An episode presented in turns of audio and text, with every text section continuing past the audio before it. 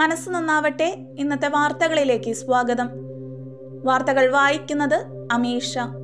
ഇന്ന് രണ്ടായിരത്തി ഇരുപത്തിയൊന്ന് ഒക്ടോബർ മൂന്ന് ഞായർ കന്നി പതിനേഴ്. പ്രധാന വാർത്തകൾ.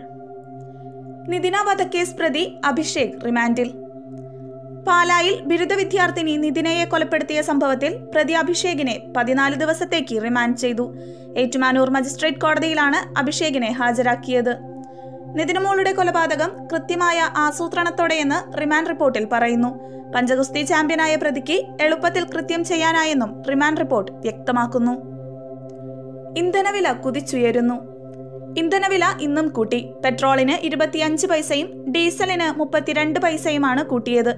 ഇതോടെ കൊച്ചിയിൽ ഒരു ലിറ്റർ പെട്രോളിന് വില നൂറ്റി രണ്ട് ദശാംശം ഏഴ് മൂന്ന് രൂപയായി.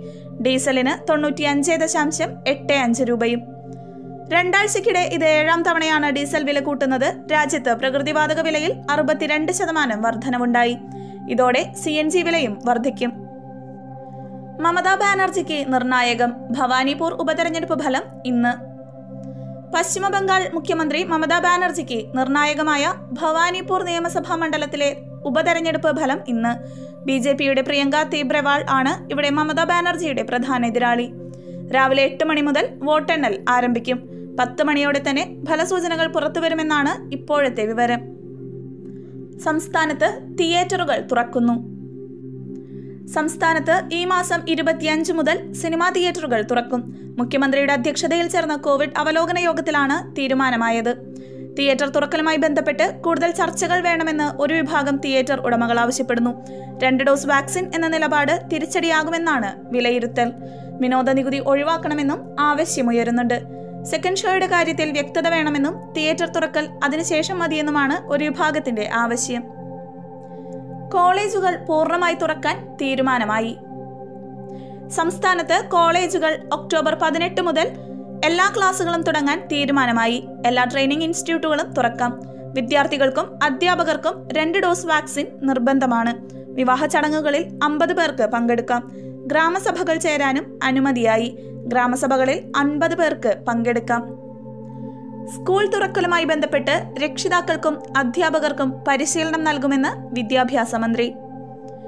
സംസ്ഥാനത്ത് സ്കൂളുകൾ തുറക്കുന്നതിന് മുന്നോടിയായി അധ്യാപകർക്കും രക്ഷിതാക്കൾക്കും പരിശീലനം നൽകുന്ന കാര്യം ആലോചിക്കുമെന്ന് വിദ്യാഭ്യാസ മന്ത്രി വി. ശിവൻകുട്ടി.